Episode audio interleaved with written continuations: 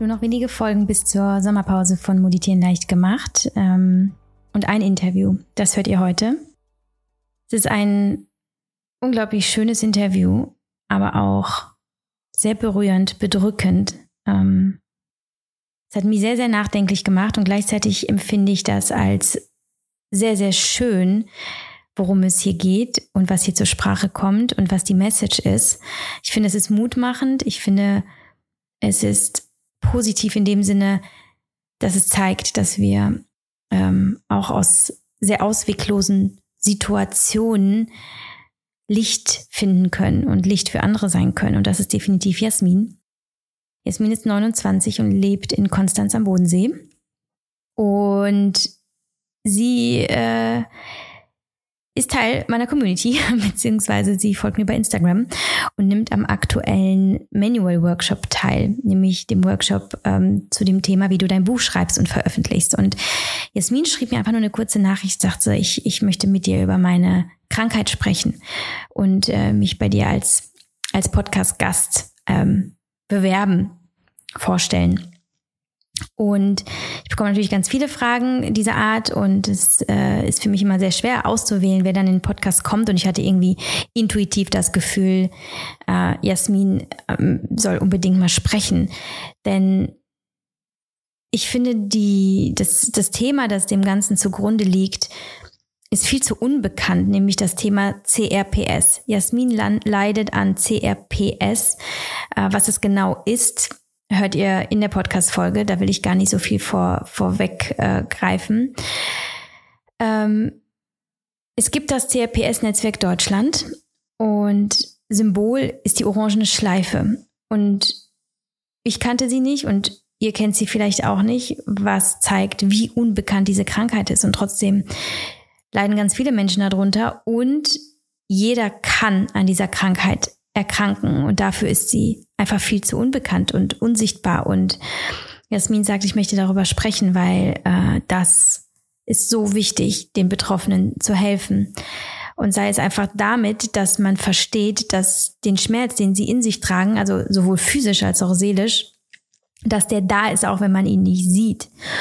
Und äh, für Jasmin hat sich alles verändert mit dieser Krankheit. Ja, zuvor lebensfroh, unfassbar ehrgeizig, äh, engagiert, ähm, zielstrebig gewesen, äh, wurde sie durch einen Unfall ausgebremst und äh, seitdem ordnet sie alles neu und versucht vor allem mit dieser Krankheit zu leben und wie sie das tut und was sie tut und welche Perspektiven und Prognosen sie hat, das erzählt sie in dieser Podcast-Folge und ich wünsche euch wirklich eine, ähm, eine Erfahrung und neue Erkenntnisse in dieser Folge, die ähm, uns allen helfen können, nicht nur denen, die selber betroffen sind durch die Krankheit oder durch andere chronische Krank Erkrankungen oder Schicksalsschläge, sondern ja, uns ähm, alle, die verstehen sollen oder die mit, mit der Offenheit für andere kranke Menschen durch das Leben gehen sollten, um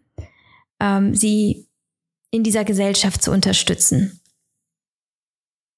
Ich bin, also ich komme gerade erst aus dem Interview, bin immer noch sehr bedrückt und, und betroffen und vor allem auch berührt. Und ich finde es einfach wunder, wunder, wunderschön, dass Jasmin diesen Mut gefunden hat, sich zu melden und so darüber zu sprechen, weil es sicherlich nicht einfach ist, nicht nur aus emotionaler Perspektive, sondern einfach auch aufgrund ihrer Schmerzen, die sie im Körper trägt.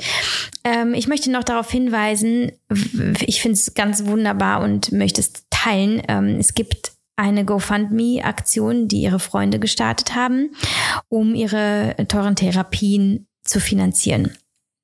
Ähm, den Link dazu findet ihr in den Show Notes. Und wenn ihr gerade mal ein paar Euro übrig habt, bitte lasst was da.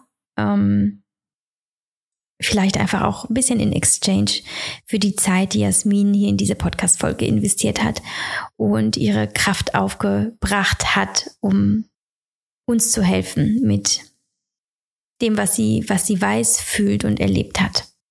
Ganz viel Freude mit dieser Podcast-Folge und alles, ähm, was du, äh, ja, wo du Jasmin findest, findest du auch in den Show Notes. Ihre Website, ich hoffe, sie wird rechtzeitig fertig, wenn die Podcast-Folge online geht. Ähm, sie steht kurz äh, vor dem vor dem Launch, aber äh, wir schreiben sie einfach mal rein und besucht sie gerne und ähm, wer weiß, wofür es gut war, dass du diese Podcast-Folge gehört hast.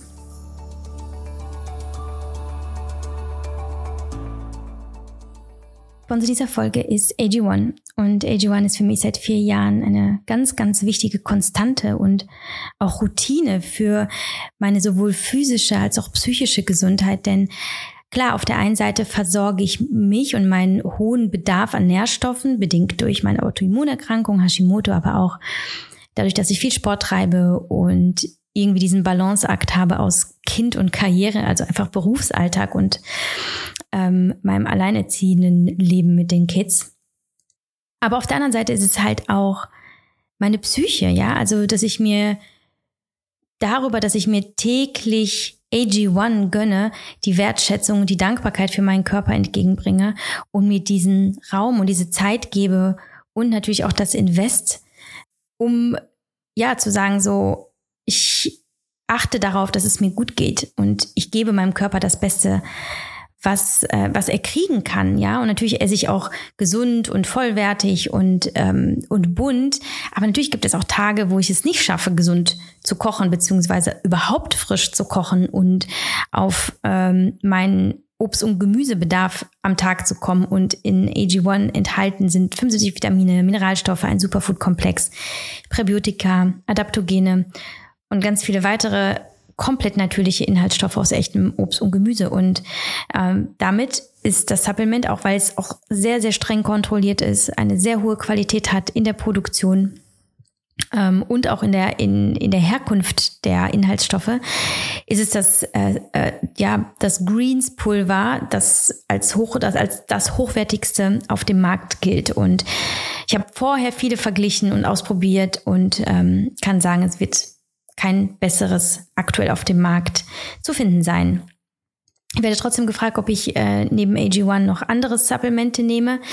Also da muss ich immer wieder darauf hinweisen, dass ganz wichtig ist, dass man natürlich trotzdem ähm, sein, sein, seine Blutwerte überprüfen lässt regelmäßig und gezielt supplementiert.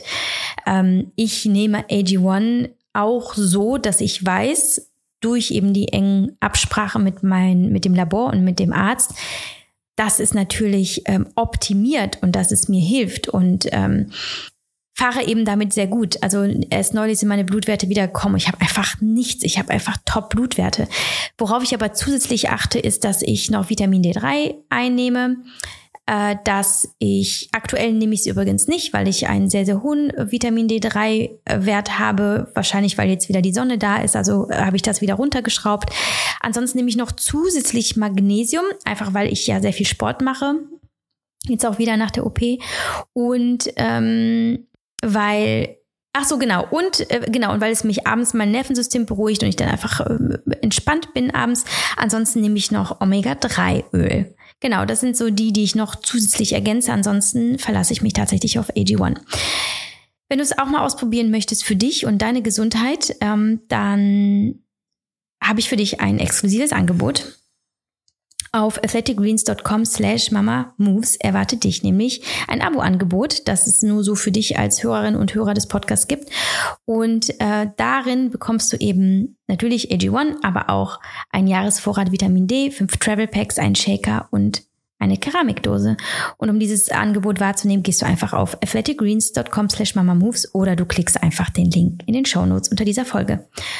Und wenn das nichts für dich ist und es alles nicht so klappt, wie du dir es vorgestellt hast, dann bekommst du in den ersten 60 Tagen dein Geld zurück und du kannst das Abo auch jederzeit stoppen.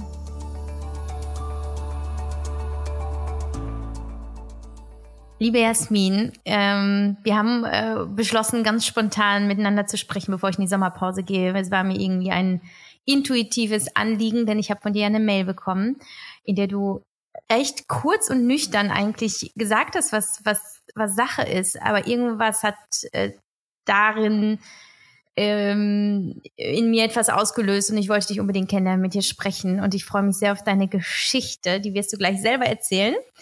Willkommen und vor allem die ganz wichtige Frage an dich, wie geht's dir denn heute? Hallo liebe Javi, schön, dass ich da sein darf. Die Mail war so nüchtern und kurz, weil meine letzte Woche, als ich dir die Mail geschrieben habe, unter dem Motto stand, mutig zu sein. Und ich habe ganz viele Dinge getan, die Mut von mir abverlangt haben. Und eine mutige Aktion war, diese Mail zu schreiben. Und ich habe ehrlich gesagt gedacht, da kommen täglich wahrscheinlich so viele Mails bei dir an, dass die sowieso untergeht. Und ich dachte, ich bin jetzt aber einfach mal mutig und schreibe sie trotzdem. Und deswegen war die so ein bisschen, ich muss jetzt mutig sein und hack da jetzt kurz drei Zeilen zusammen und schick sie raus, bevor ich es mir wieder anders überlege. Ja, äh, es ist so witzig, wenn man ja nur mal seine eigene Seite kennt, ja gar nicht weiß, was in dem anderen vorgeht. Es ist schon interessant, auch dieser Gedanke, dass es Mut kosten muss, sich bei jemandem zu melden, der ja im schlimmsten Fall einfach nicht antwortet oder im schlimmsten Fall Nein sagt. Eigentlich passiert auch dann nichts und trotzdem verbinden wir solche Handlungen oft damit, mutig zu sein. Warum, warum hast du diese Gedanken? Ähm, warum glaubst du oder warum empfindest du das als mutig für dich, eine Mail an jemanden zu schreiben und ähm, von einer Geschichte zu erzählen? Geht es dabei um das persönliche Anliegen, das dich gerade beschäftigt oder darum, überhaupt in Erscheinung zu treten irgendwo?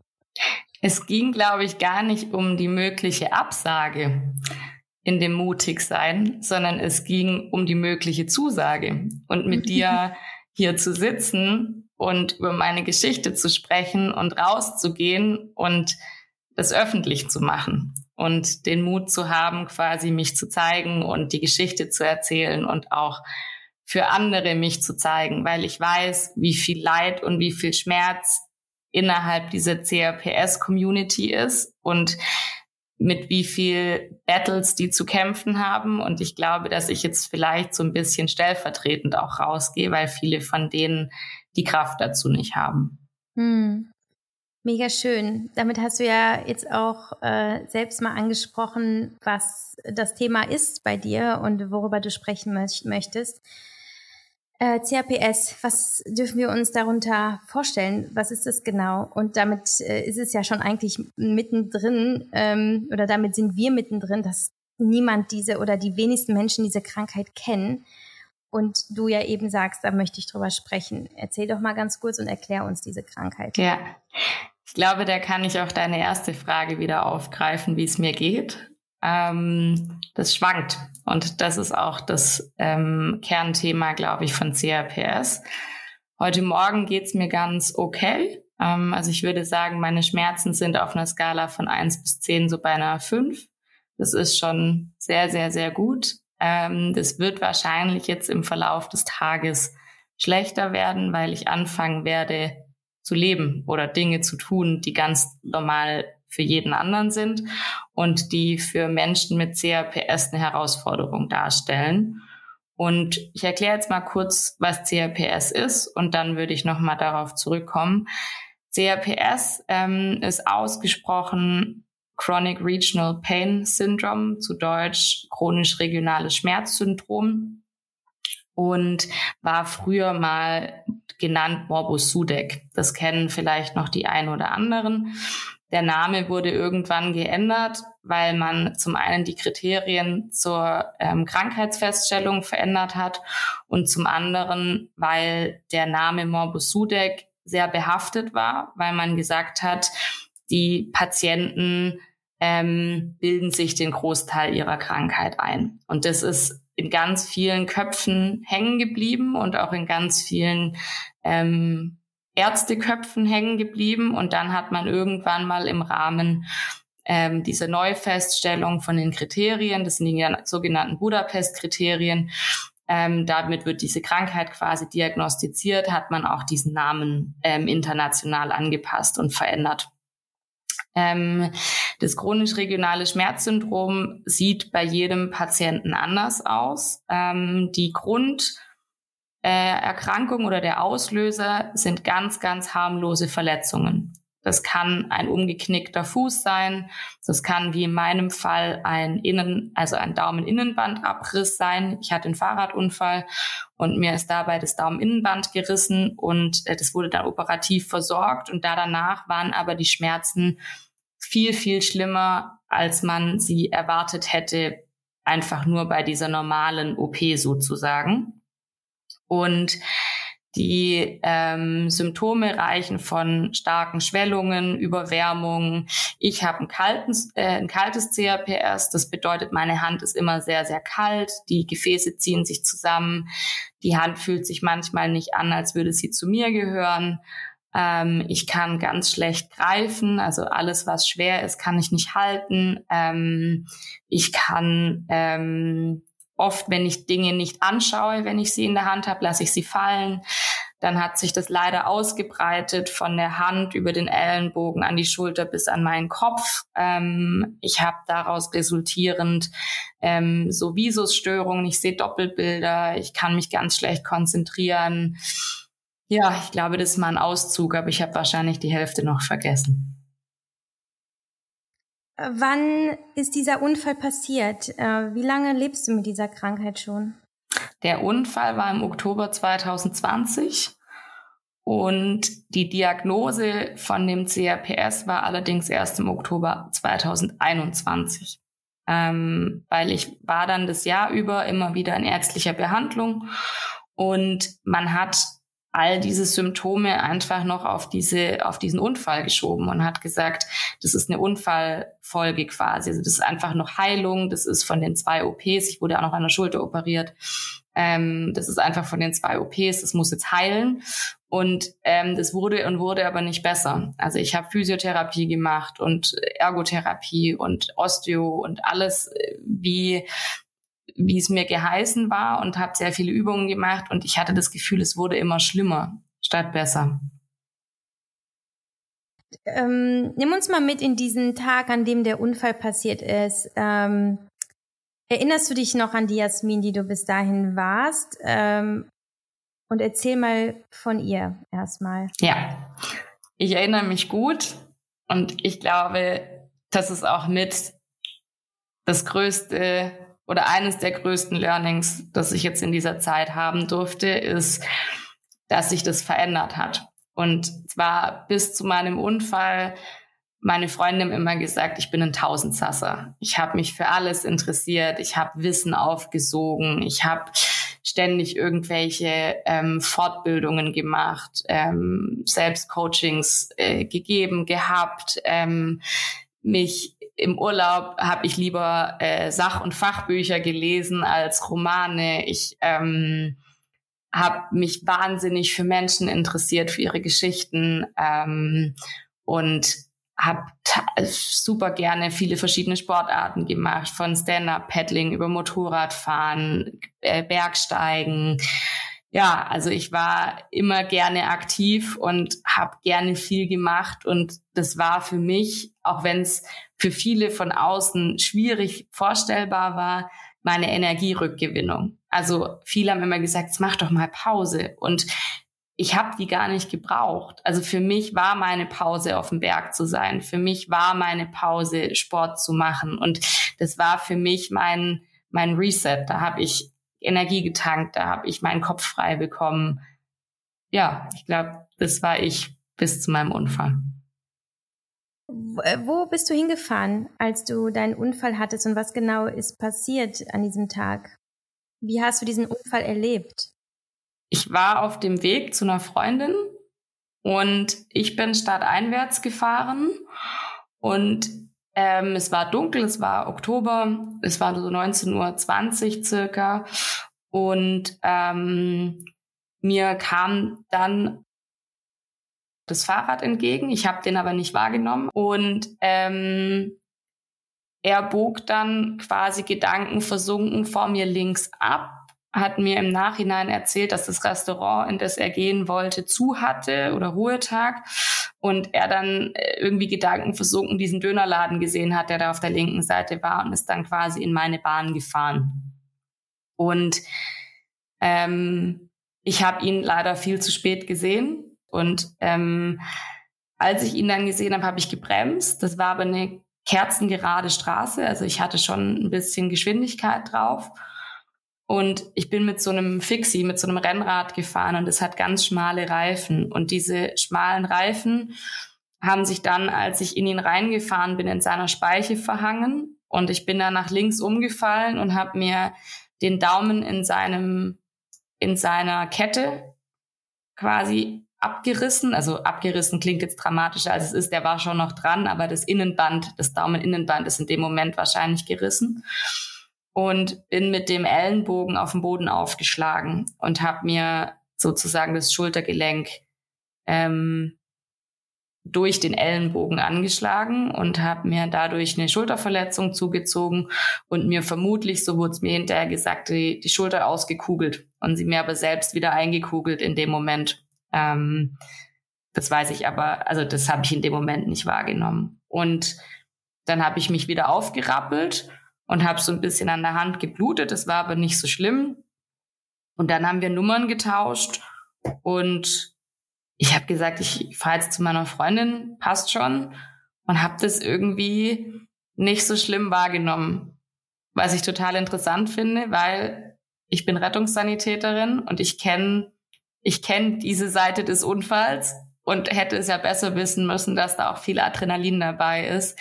Aber da sieht man mal, wenn man selbst in dieser Tunnelsituation ist, dann funktioniert diese Wissensabrufung ähm, nicht mehr.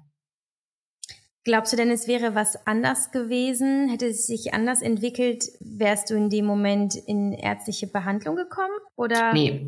Nee. nee. Mhm. Also ich bin auch an dem gleichen Abend noch, ich bin dann zu meiner Freundin, das war auch nicht mehr weit und bin dann da auf direktem Wege ins Krankenhaus.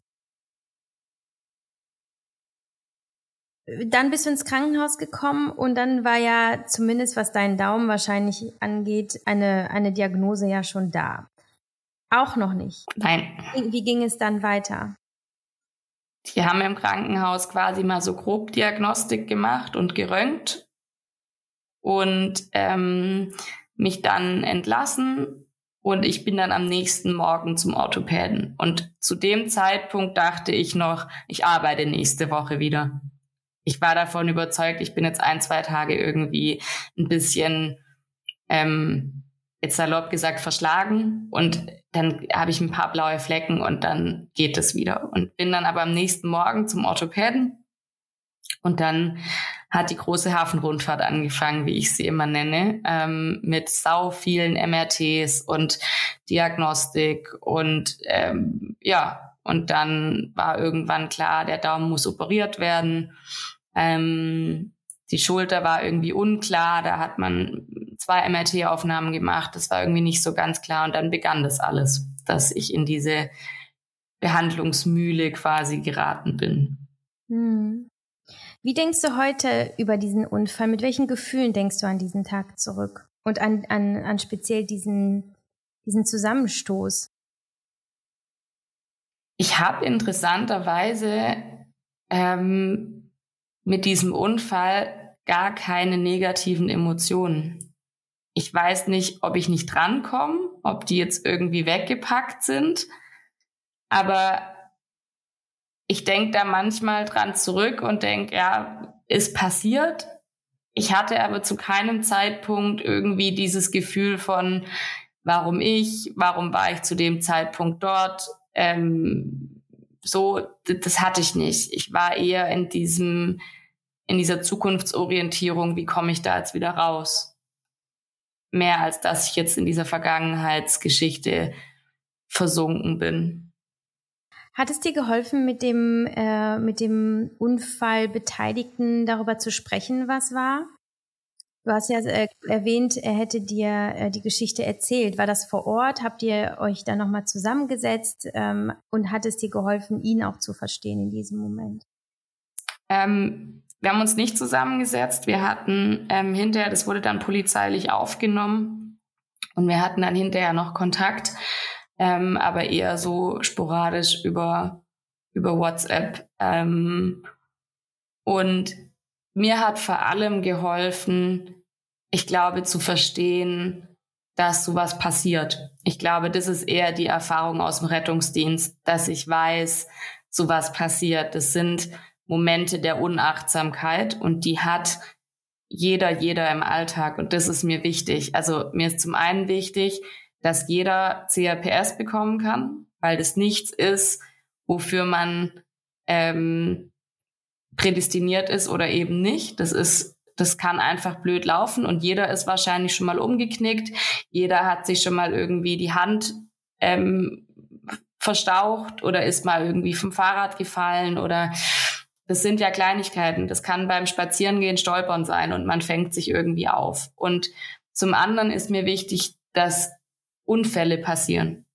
Auch dafür kann niemand was. Das sind Momente der Unachtsamkeit und das ist menschlich. Wir können nicht 24 Stunden, sieben Tage die Woche aktiv im Kopf sein und fit sein. Das passiert. Und das sind Dinge, die, vor denen ist keiner geschützt, weder auf der einen Seite noch auf der anderen Seite zu stehen. Hast du dich auch in äh, therapeutische Behandlung begeben nach diesem ganzen schulmedizinischen wie du sagst, nee, Hafenrundfahrt, wie hast du das genannt? ähm, wann hast du gemerkt, so das geht auch richtig tief und hast du dir da auch psychologisch helfen lassen? Ich ähm, habe zum einen ähm, schon lange einen Coach, der mich begleitet und ähm, mit dem ich von relativ Anfang an, also ein paar Monate nach dem Unfall, als ich wieder einigermaßen gerade sitzen konnte, ähm, haben wir angefangen, das anzuschauen und auch uns anzuschauen, was das jetzt alles für mich bedeutet und was damit einhergeht. Und das hat sich auch im Laufe des Ganzen gewandelt. Also es war ja am Anfang einfach nur eine Sportverletzung. Und irgendwann war dann klar, so ganz wird es nicht mehr. Und dann war irgendwann CRPS im Raum. Und das war schon wichtig, dass ich da Begleitung hatte und das nicht irgendwie alleine machen musste. Und ich bin auch sehr dankbar, dass mein engstes Umfeld nicht müde wurde, mit mir zu sprechen, weil ich weiß, dass das irgendwann nerven kann, wenn es immer ums Gleiche geht. Und das ist, glaube ich, auch so wichtig zu verstehen, dass ähm, jemand, der einen Unfall hatte in der Form und das, der so lebensverändernd ist, der spricht da deswegen viel drüber, weil es der Lebensinhalt ist. Also wenn früher habe ich halt über meinen Sport, über meinen Job, über mein Studium, über solche Dinge gesprochen und das fällt ja dann aber von heute auf morgen weg und dann wird eben ein großer Teil des Bewusstseins und des Lebens wird ja der ähm, der Unfall und beziehungsweise die, nicht der Unfall, sondern die, die Folgen daraus. Hast du auch äh, negative Erfahrungen gemacht in deinem Umfeld seit der Diagnose? Tatsächlich nicht. Nicht in meinem direkten Umfeld. Was ich, ähm, was ich ab und zu erlebe, ist so von so ein bisschen entfernteren Personen, dass es heißt so, ach, ist das immer noch nicht gut?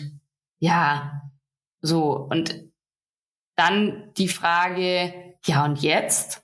Und ich glaube, ich kann inzwischen so ein paar Fragen sammeln, die, die wahnsinnig verletzend sein können und die nicht hilfreich sind, weil das sind die Fragen, die man sich selbst stellt, wenn man, wenn man in der Situation ist und auf die man keine Antwort hat. Und die tun die tun weh, weil man hätte ja selber gerne eine Antwort auf und jetzt. Und man hätte selber gerne gesagt, nee, ist alles wieder gut, aber ist es halt nicht. Welche Fragen tun dir denn gut? Wie geht's dir heute? Ist, ähm, ist eine ganz andere Frage wie, wie geht's dir? Also für mich, weil das so ein bisschen das begrenzt so ein bisschen diesen, dieses große Ganze. Das, das gibt so ein bisschen dem Ganzen einen Rahmen und das beantwortet sich irgendwie leichter. Ähm, dann tun Fragen gut, wie kann ich was für dich tun? Oder was kann ich für dich tun, ist eigentlich noch die bessere Frage, weil kann ich, kann man mit Nein beantworten und was muss man mit, also muss man ein bisschen weiter ausholen. Ähm, und ja, ich glaube, das sind die zwei, die, die am meisten helfen, die mir gerade ad hoc einfallen. Brauchst du Hilfe im Alltag? Ja. Womit, äh, womit wird dir geholfen? Was tun die Menschen für dich? Wo brauchst du Hilfe? es sind tatsächlich Kleinigkeiten. Also ich hatte ja vorhin so ein bisschen ähm, von diesen Symptomen erzählt und ähm, eins noch vergessen, was glaube ich super wichtig ist zu verstehen bei CRPS. Ähm, dadurch, dass der Körper den ganzen Tag wahnsinnige Schmerzreize zu verarbeiten hat, also das ist vergleichbar wie ein Marathonlaufen. Ähm, und es gibt ähm, die sogenannte McGill-Schmerzskala und da ist CRPS ganz, ganz oben. Also noch über, ähm, über so Sachen wie Amputation eines Fingers zum Beispiel. Ähm, und ich glaube, das ist nicht, weil in dem Moment der Schmerz am schlimmsten ist, sondern diese Dauer. Du bist in einem Dauerzustand und Dadurch ähm, entsteht zum einen ein Erschöpfungssyndrom. Also man schlä schläft nachts oder ich schlafe nachts nicht länger als zwei bis drei Stunden, dann wache ich wieder auf. Das heißt, man kommt nicht in diese Tiefschlafphase und dann sind es Kleinigkeiten, da tut mir schon die Bettdecke weh. Also dann muss ich den Arm wirklich aus dem, also entweder aus dem Bett raushängen oder so hinlegen, dass er möglichst fast nichts berührt. Ähm, und dadurch resultiert natürlich, dass man nicht mehr so fit ist im Alltag, dass man Konzentrationsstörungen bekommt. Ähm, genau. Und dadurch, dass meine linke Hand eigentlich kaum noch funktionstüchtig ist, kann ich ganz vieles nicht, wofür man beide Hände braucht. Also Flaschen öffnen muss zum Beispiel jemand für mich. Ähm, das heißt, so zehn Flaschen kaufen und zehn öffnen und mir in den Kühlschrank stellen, dass ich sie selber aufmachen kann im Alltag. Ähm, ich kann so Sachen wie Bettdecken beziehen nicht. Ich kann ähm, ich kann nicht abspülen, weil dafür braucht man zwei Hände. Also alle Dinge, für die man zwei Hände braucht, fallen mir extrem schwer. Also ich kann sie bis zu einem gewissen Punkt, aber das bedeutet auch immer, dass ich die Hand reize und je mehr ich sie reize, desto schlimmer wird der Schmerz. Sind die Schmerzen ausschließlich in deiner Hand und deinem Arm oder spürst du sie auch an anderen Stellen im Körper? Nee, leider spüre ich sie noch an anderen Stellen. Also ähm, am schlimmsten sind sie in Hand, äh, Arm, Nacken und linke Kopfhälfte. Ähm, dadurch, dass aber durch dieses CRPS so Spannungen entstehen und ähm, ja, so, so ähm, Fehlhaltungen habe ich inzwischen auch stärkste Rückenschmerzen. Ich habe leider ähm, so ein Beißen entwickelt. Das heißt, ich beiße auf meine Zähne nachts ähm, und habe dadurch extreme Kieferschmerzen entwickelt, die wiederum natürlich die Kopfschmerzen befeuern. Und ähm, mein Becken ist irgendwie schief. Ähm, und dadurch entsteht ein Statikproblem. Also das, das ist wie so ein Dominoeffekt da kommt dann eins zum anderen und dieser Faktor Zeit ähm, spielt da manchmal gegen ein. Gibt es auch äh, schmerzfreie Tage? Nein. Das heißt, du lebst seit äh, jetzt anderthalb Jahren permanent mit chronischem Schmerz. Ja. Wie, wie behandelst du den? Was tust du dagegen? Ähm, der Begriff ist multimodale Schmerztherapie. ähm, bedeutet, ich bekomme zum einen eine medikamentöse Therapie, zum anderen habe ich Physio- und Ergotherapie, dann gehe ich noch zur Osteopathie. Ähm, ich mache selbst Übungen, ähm, Dehnübungen und also Yoga ist jetzt ein großer Begriff. Ich habe früher Yoga gemacht. Das, was ich jetzt mache, ist eher so ein bisschen Kinder-Yoga. Aber ähm, ich versuche in der Bewegung zu bleiben. Ähm, ich versuche am Tag 10.000 Schritte zu gehen, was jetzt für einen Gesunden lustig klingt. Ähm, für mich ist es tatsächlich manchmal eine Herausforderung. Ähm, aber einfach, um den Körper in Bewegung zu halten. Ähm, dann funktioniert Wärme ganz großartig. Also heißt, Sauna ist das allerbeste. Ähm, Badewanne hilft, möglichst heiß. Ähm, dann habe ich eine Akupressurmatte, auf der ich ähm, einmal am Tag ähm, versuche die Spannung ein bisschen rauszunehmen. Das geht aber nicht immer, weil manchmal die Schmerzen so stark sind, dass die Akupressurmatte nicht auszuhalten ist. Ähm, dann blackroll ich. Ähm, ich habe ein besonderes Kissen. Ja. Was tust du für den seelischen Schmerz? Also wie gehst du damit um, psychisch, was ist und was war? Also du kannst natürlich deine Schmerzen all diesen Maßnahmen, Gott sei Dank, gibt sie irgendwie erreichen, ähm, zumindest was tun, aber was machst du für, für deine Seele, deine Psyche? Ähm, ich versuche in meinem Alltag, also ich habe Rituale, ich führe ein Dankbarkeitstagebuch, ich ähm, versuche regelmäßig aufzuschreiben, was alles geht, anstatt mich darauf zu konzentrieren, was nicht geht. Und das hilft. Also diese Liste zu führen ist großartig, weil einem das vor Augen hält, was man alles hat, im Gegensatz zu dem, was man nicht mehr hat. Ähm, ich hatte ja vorhin schon erwähnt, ich ähm, habe regelmäßig Coachings. Ähm, ich gehe in Psychotherapie seit einiger Zeit. Ähm, und ansonsten versuche ich mit unterschiedlichen Tools, es kommt aber auf meine Tagesform an, ähm, meine Stimmung hochzuhalten. Ähm, sei es durch Erfolgstagebuch, Dankbarkeitstagebuch, ähm, wie gesagt, Fokus darauf legen, was geht. Ich versuche mir im Alltag ähm, Ziele zu stecken, also nicht ähm, sozusagen nur in den Tag zu leben, sondern mir zu überlegen, okay, was will ich heute schaffen? Und da musste ich lernen, das ein bisschen realistischer anzugehen. Ähm, ich war immer schon der Typ, der sich sehr hohe Ziele gesteckt hat, auch Tagesziele. Und das muss ich oder darf ich gerade lernen, ähm, dass das auch kleiner und nicht mehr so große Dinge sein müssen. Aber wenn man sie dann erreicht, freut man sich trotzdem. Und genau. Du hast gerade den Alltag erwähnt. Wie, wie darf ich mir deinen Alltag jetzt vorstellen? Ähm, ich gehe davon aus, du bist seit diesem Unfall dann nicht mehr arbeiten gegangen. Ähm, und wie gestaltest du deinen Tag und ähm, wie ist so dein, deine Situation? Lebst du alleine? Bis kannst du alleine leben? Und was tust du, wenn du morgens aufstehst, bis du dann abends ins Bett gehst? Ja.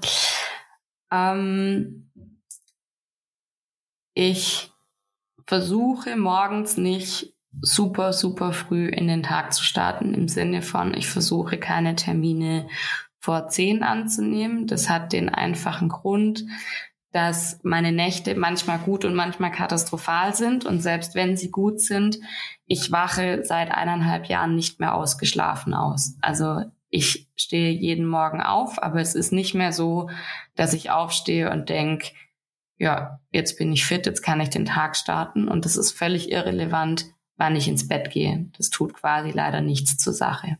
Ähm, und ähm, die daraus resultierenden Tagesaktivitäten ähm, sind ein bisschen davon abhängig, wie fit oder unfit ich bin. Aber ich versuche ähm, morgens ruhig in den Tag zu starten, mir Zeit zu nehmen, meinen Kaffee zu trinken. Ähm, und dann startet mein Tag meistens, außer an den Tagen, an denen ich frei habe. Ähm, ich habe therapiefreie Tage, die habe ich absichtlich so gelegt. Also Montag, Mittwoch sind meine freien Tage.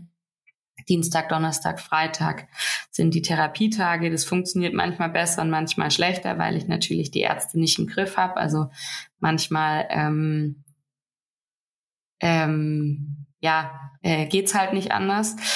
Und dann äh, starte ich meistens irgendwann vormittags mit irgendeiner von diesen Therapien. Ähm, dann mache ich mittags einen Mittagsschlaf, ähm, dass ich besser durch den Tag komme, weil sonst irgendwann die Energie einfach rum ist, meistens so eine Stunde.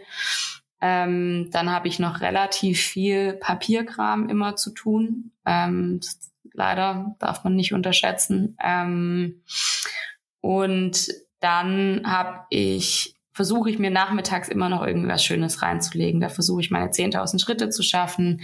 Da versuche ich mich noch mal mit meinem Tagebuch auseinanderzusetzen. Ähm, ich schreibe und das mache ich morgens immer so, eine, so ein One-Pager und dann ähm, im Laufe des Tages versuche ich je nach Kraft nochmal sozusagen richtig zu schreiben und mich am Computer zu setzen und noch so ein bisschen ein paar Zeilen runterzubekommen.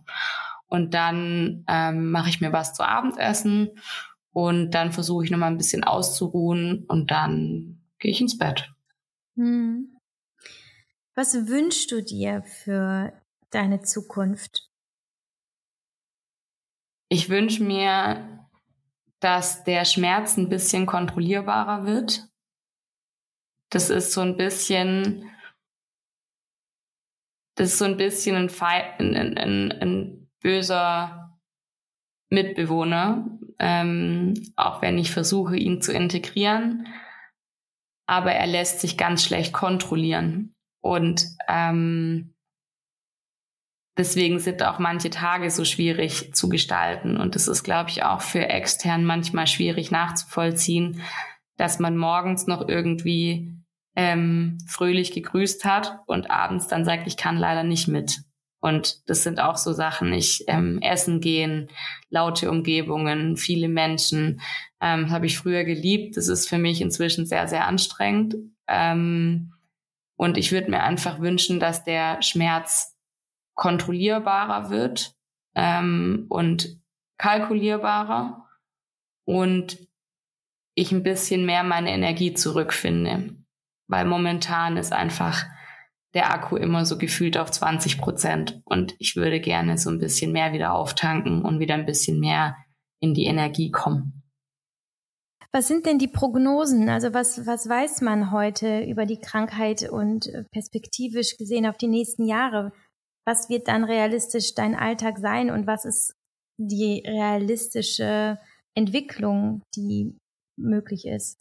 Die realistische Entwicklung ähm, ist so ein bisschen schwierig hervorzusagen. Es halten sich auch alle immer sehr bedeckt. Also es, ähm, es werden wenig tatsächliche Prognosen gesagt. Ähm, es ist aber so, dass je länger ein CRPS vorliegt, desto höher ist die Wahrscheinlichkeit, dass es nicht mehr weggeht. Also es gibt ähm, durchaus auch CRPS-Varianten. Wenn die schnell entdeckt werden, dann heilen die wieder ganz aus.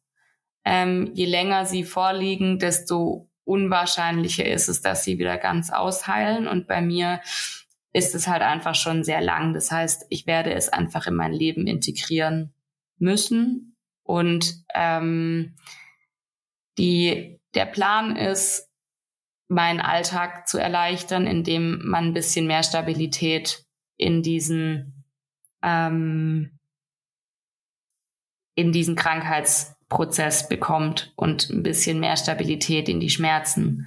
Das wäre jetzt quasi das Ziel. Sind für dich Träume geplatzt? Ja. Ähm, ich versuche neue Träume zu kreieren. Ähm, es ist aber schon so, dass, dass vieles halt nicht geht. Also ähm, ich habe neulich gesagt, ähm, ich habe in, in meinem Keller ein, ziemlichen, ein ziemliches Arsenal an Sportgeräten, ähm, von meinen Ski Sachen über Stand-Up-Paddleboard, mein Motorrad, äh, meine Golfsachen. Also ich habe da unten lauter Dinge stehen und mich hat neulich jemand gefragt, ob ich die jetzt alle verkaufe. Und ich habe gesagt, auf gar keinen Fall, weil das, das ist einfach ein Teil meiner Identität und ein Teil von mir. Und ähm, ich habe auch nach wie vor die Hoffnung, dass das irgendwann wieder geht. Vielleicht nicht mehr so, wie es früher war. Ähm, aber ich bin noch nicht bereit, das alles aufzugeben, weil es einfach ein Teil von mir ist und ein Teil von meiner Identität. Und ähm, das mag jetzt vielleicht noch ein bisschen als Platzhalter im Keller stehen, aber es ist für mich auch ein Teil Ansporn. Also wenn ich in den Keller gehe, um was anderes zu holen, ich sehe die Sachen da stehen, dann denke ich mir so irgendwann, ähm, stehst du hoffentlich wieder auf Skiern. Und ähm, das ist für mich mehr Motivation als Demotivation. Und sie zu verkaufen wäre ein bisschen so, als würde ich mich verkaufen. Und deswegen mache ich das nicht. Und da sind dahingehend schon Träume geplatzt, als dass ich halt nicht mehr so ganz frei entscheiden kann, weil einfach ein Teil ähm, auch mein Körper entscheidet. Also ich habe neulich zu meinem Schmerzarzt gesagt, mein Geist ist willig und mein Körper nicht. Und das ist, glaube ich, so ein Kampf, ähm, den ich jeden Tag in einer Form kämpfe und der manifestiert sich halt dann in so größeren Bildern, dass äh, ich merke dann immer, was ich, was ich nicht kann, wenn ich ähm, sehe, was meine Freunde zum Beispiel machen oder wenn ich irgendwie merke, hey, ähm, meine Eltern, die sind viel älter als ich und die sind fitter. Oder ähm, wenn mich Menschen fragen oder Freunde fragen, ob ich zu irgendwas mit will. Neulich zum Beispiel, ob ich abends mit in den Club will. Und das ist für mich die schlimmste Vorstellung momentan. In so einem Club mit lauter Menschen, wo womöglich jemand gegen meine Hand rempelt. Die Musik ist laut. Und das ist so interessant, weil mein Körper will da nicht hin. Ich mein Geist würde da schon hinwollen. Ich hätte da schon Lust drauf. Ähm, und es sind, glaube ich, so kleine Träume als auch so große Sachen, dass man sich schon, dass man auch Zukunftsängste entwickelt. Also ähm, kann ich irgendwann mal wieder arbeiten. Ich bin noch viel zu jung, um jetzt äh, zu sagen, ich, ich habe fertig, ich, ich würde gerne wieder arbeiten. Aber momentan ist für mich allein nur meinen Alltag zu bewältigen und mich zu bewältigen eine Herausforderung. Ähm, dann so Sachen wie ähm, mal eine Familie gründen. Wenn man so krank ist, ist das irgendwie ein ganz weit entferntes Projekt. Und ähm, ja, solche Dinge. Also ich glaube, das sind ähm, das sind gar nicht so große Träume, die platzen, sondern das sind so ganz kleine Dinge, die, ähm, die einem dann im Alltag immer mal wieder bewusst werden. Und man arrangiert sich mit dem, was man kann. Und es klappt auch ganz gut und stellt dann fest, wenn man mit anderen spricht ähm, oder wenn man plötzlich sieht, ach so, so geht es auch, ähm, merkt man erst, was alles nicht geht. Also wenn ich Menschen um Hilfe bitte, dann frage ich die immer ein paar Sachen und dann sind die gefühlt nach zehn Minuten fertig und ich denk so, ach so, ich dachte, der braucht da jetzt zwei Stunden für, weil mein Verhältnis zu wie lange man für solche Dinge braucht, hat sich schon völlig verschoben. Und ähm, ich glaube, das sind eher so Alltagsträume, die platzen, als jetzt die ganz großen Sachen. Ich traue mich mal eine ganz große Frage zu stellen, aber sag mir bitte, wenn sie zu groß ist. Ich habe nur das Gefühl, dass ich sie dir vielleicht stellen kann. Ähm, konntest du, hast du für dich schon einen Sinn rausgezogen aus dem, was passiert ist? Und wenn nein, bist du bereit, das zu tun? Oder wie stehst du zu dieser Sinnfrage? Ich habe daraus einen Sinn gezogen. Ähm, das Interessante ist, momentan, also ich habe neulich ein einen, einen Spruch gelesen und da habe ich gedacht, so, den habe ich sehr gefühlt. Da stand drauf, momentan ähm, fühlt es sich so an, als würde das Schicksal ausprobieren, wie viel Schläge es braucht, bis ich kaputt gehe. Und es kam ja immer noch mehr hinzu. Also dieser Unfall war dann und dann kam immer so scheibchenweise noch was hinzu. Jetzt hat sich leider am Wochenende noch herausgestellt, dass ich eine Thrombose im rechten Arm habe. Das heißt, der gesunde Arm ist jetzt auch so ein bisschen in Mitleidenschaft gezogen. Das wird wieder. Aber es passiert gerade einfach super viel und in einer Geschwindigkeit, die, die ich fast nicht verarbeiten kann. Ähm, ich habe aber festgestellt, was nicht verloren gegangen ist in der Zeit, ist meine Stimme und meine, mein Willen, ähm, aufzustehen und, und Dinge sichtbar zu machen. Und ich habe im Zusammenhang mit der Krankheit ganz, ganz viele andere Menschen kennengelernt, die CRPS haben, beziehungsweise ich habe im Zuge dessen auch andere Menschen kennengelernt, beziehungsweise einfach von ihren Geschichten erfahren, die ich teilweise vorher schon kannte, die alle unsichtbare Krankheiten haben. Und ja, ich trage so eine Schiene an der, an der linken Hand, die sieht aber aus, als hätte ich eine Sehenscheidenentzündung. Und ähm, ansonsten sieht man mir das nicht an. Und ich habe gelernt, dass Menschen inklusive mir sehr darunter leiden, dass ihre Krankheiten unsichtbar sind und dass deswegen in der Gesellschaft ähm, oft sie als weniger schlimm ähm, wahrgenommen wird.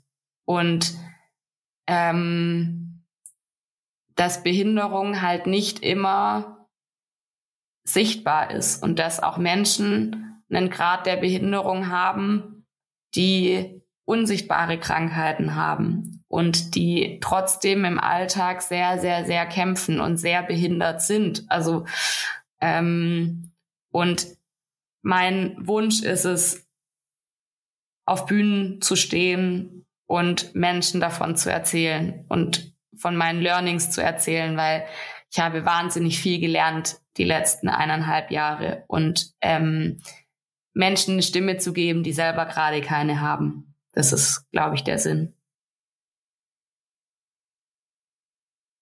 Ähm, zurückgeschaut auf die letzten anderthalb Jahre, was hat dir am allermeisten geholfen?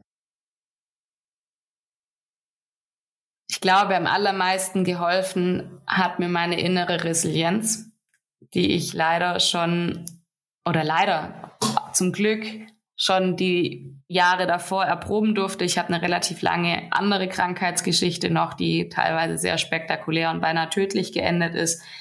Ähm, und ich habe einfach gelernt, dass man aus allem wieder rauskommen kann. Und das hat mir sehr geholfen. Also eine Zukunftsorientierung und zu wissen, dass sich kämpfen lohnt und dass, ähm, dass man aus allem wieder rauskommen kann, auch wenn es vielleicht im ersten Moment nicht so aussieht. Und das Rauskommen auch nicht immer bedeutet, dass es wieder wird, wie es war, sondern dass, dass es halt auch Wachstumsschmerzen sein können und dass man solche Krisen braucht als Katalysator, um gewisse Entwicklungssteps schneller zu vollziehen. Und ähm, ja. Es ist äh, also es ist sehr, sehr, sehr ähm, bewundernswert, auch dass du dein Licht einfach nicht verloren hast oder wiedergefunden hast oder ein neues und somit auch für andere leuchten kannst. Ähm, ich glaube auch, dass äh, das kenne ich ja auch gut, ähm, wenn man mit seiner eigenen Geschichte und vor allem mit seinem eigenen Schmerz anderen mit seinem Schmerz helfen kann, wie viel das dann auch dann doch reflektiert und äh, wieder zu dir zurückkommt. Ähm, dennoch ist es, ist es krass, was du erlebst und ähm, ich äh, bin auf jeden Fall sehr betroffen, freue mich aber, dass du vor mir sitzt und die ganze Zeit lächelst und äh, so, so positiv wirkst und dass du vor allem auch bereit bist, dich zu engagieren und anderen zu helfen und eben diese Krankheit und die, die krank sind, sichtbar zu machen, auch wenn sie es nicht können, weil sie vielleicht eben nicht den Mut aufbringen, sich irgendwo zu melden und darüber zu sprechen und es einfach vielleicht auch von der Energie und der Kraft ähm, nicht können. Und vielleicht braucht gerade diese Gruppe, die der Betroffenen, die mit CRPS eine Jasmin, die, die das erfährt, damit sie rausgeht und äh, anderen damit hilft. Mm, ich werde auf jeden Fall in den Show Notes deine Kontaktdaten und alle relevanten Adressen, die dir einfallen, verlinken für die, die zuhören und äh, sich darin wiedererkennen. Aber ich glaube, du bist nicht nur ein Licht für die Betroffenen, sondern auch für alle Menschen, die mal mit einem schlimmen Schicksalsschlag zu tun haben, weil es einfach zeigt, wie, ähm, wie das Leben dann doch weitergeht, ne? Und wie man vielleicht neue Wege finden kann, auch wenn sie nicht die sind, die, die sie mal waren oder die du für dich geplant hattest. Und das ist so groß und das ist einfach äh, wundervoll, mit jemandem wie dir mal gesprochen zu haben. Äh, liebe Jasmin, jetzt abschließend, ähm, liegt dir noch etwas auf dem Herzen? Gibt es etwas, was du sagen, teilen möchtest, ähm, ansprechen möchtest? ich würde, glaube ich, gerne abschließend teilen, dass es so wichtig ist, mit offenen Augen ähm, und mit einem offenen Herzen durch die Welt zu gehen, weil nicht jeder schwere Rucksack ist von außen sichtbar und dass einfach wir alle mit ein bisschen Sanftmut und ähm, ja ne nächsten Fürsorge durch die Welt gehen und ich habe neulich bin ich wieder mit dem Spruch in Berührung gekommen, wenn jeder an sich denkt, ist an alle gedacht. Und ich finde den extrem schwierig, weil es kann nicht jeder an sich denken. Es gibt Menschen, die sind durch was auch immer so sehr geschwächt, dass sie nicht an sich denken können. Und ich glaube, da ist es ganz wichtig, dass jemand anderes für sie mit an sich denkt. Und das wäre, glaube ich, das, was ich noch sagen möchte. Mega schön. Vielen Dank. Jasmin, alles Liebe. Ähm, bitte halt mich auf dem Laufenden. Ich möchte gerne wissen, wie es dir geht in den nächsten Jahren. Vielleicht schaffen wir ja uns da in, ähm, in, äh, im, im Austausch zu bleiben. Und äh, ich wünsche dir vor allem wirklich, dass die, dass die Schmerzen für dich nachlassen oder wie du sagst, kontrollierbar werden und dass äh, neue Träume entstehen und in Erfüllung gehen. Alles Liebe. Vielen Dank, liebe Yavi.